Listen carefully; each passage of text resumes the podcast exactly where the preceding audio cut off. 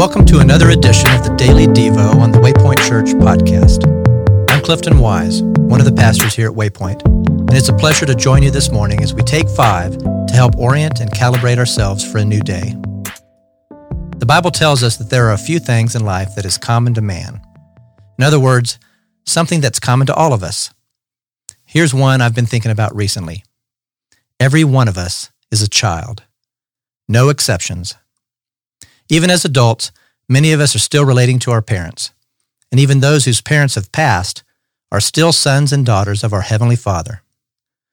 And while it may be true that many of the important lessons in life we learned in kindergarten, I have found that God continues to teach me and mold me today in my role as a son.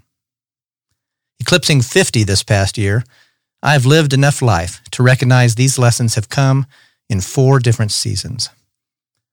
The first season was many decades ago for me when I was just a kid. As a child, I honored my parents because I knew them intimately and I knew they loved me. What did honoring look like then? Simply stated, I obeyed them.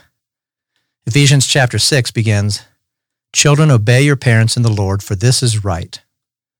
Honor your father and mother, which is the first commandment with a promise, so that it may go well with you and that you may enjoy long life on the earth. Of course, this doesn't come naturally to us. Our sinful nature wars against us. But it was in the Big Ten for a reason. The sooner we learn this lesson, the sooner we will be ready for the next season of life. The second season begins when you leave home. For me, this happened during college. But for Jesus, in his culture, he began this process much earlier. Luke chapter 2 describes the beginning of this season for Jesus on a trip to Jerusalem for the festival of the Passover. After three days, they found Jesus in the temple courts, sitting among the teachers, listening to them and asking them questions. Everyone who heard him was amazed at his understanding and his answers. When his parents saw him, they were astonished. His mother said to him, Son, why have you treated us like this?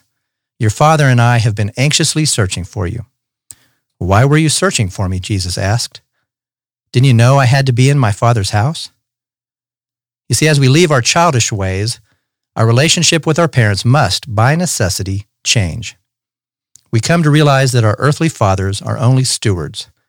That in fact, we belong to our Heavenly Father and must ultimately submit to His will for our lives.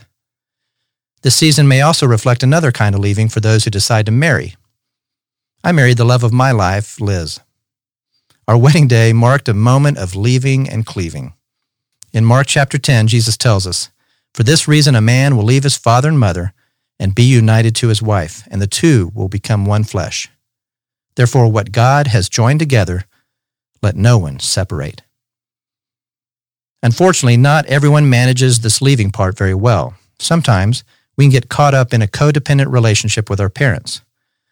But as we learn to leave, I've found that honoring your parents looks much differently in this season. It includes listening to your parents' advice for wisdom and counsel, keeping a healthy connection between your family and your parents, and giving your parents a place of honor in your spouse's and your children's lives. You enter the third season when you begin to relate to your parents in a peer-to-peer type relationship. For believers, you may feel more like a brother or a sister in Christ to your parents. Ephesians 5:21 reminds us to submit to one another out of reverence for Christ.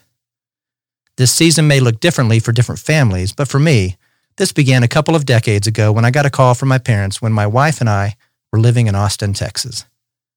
To my surprise, my parents were struggling with their marriage. My mom was about to move out of the house, so Liz and I dropped everything to drive to their home across the state to do some emergency marriage counseling with them. They stayed together for another 10 years, but eventually an affair destroyed a 40 year commitment between them. In the days leading up to the divorce, I pleaded for reconciliation and restoration.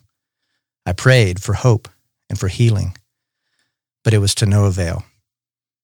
Proverbs instructs us a friend loves at all times, and a brother is born for a time of adversity. As iron sharpens iron, so one person sharpens another. For me, honoring my parents in this season looked more like speaking the truth in love, even though it's difficult or not welcomed. Praying for my parents, believing God will reconcile them together according to his will, and giving them a place of honor in my family's life while trying to gracefully limit their influence as needed. The final season has been a kind of role reversal where I am acting more like the parent as my parents have become more dependent upon me for assistance. 1 Timothy reminds us give proper recognition to those widows who are really in need. But if a widow has children or grandchildren, these should learn first of all to put their religion into practice by caring for their own family, and so repaying their parents and grandparents, for this is pleasing to God. Anyone who does not provide for their relatives, and especially for their own household, has denied the faith and is worse than an unbeliever. For me, honoring your parents in this final season may look like the following give them respect and dignity, for aging tends to humble us. Spend time with them, for loneliness often accompanies this season. And serve them remembering that there is no way to repay them. The good news is that God will guide us through these unique and challenging seasons of life and he promises to use every circumstance and every situation to make us more like Christ. I pray that as you honor your parents and your Heavenly Father, that it may go well with you. May you find the grace you need to be the hands and the feet of Jesus. Well, thanks again for joining us on the Daily Devo. God's blessings to you and yours.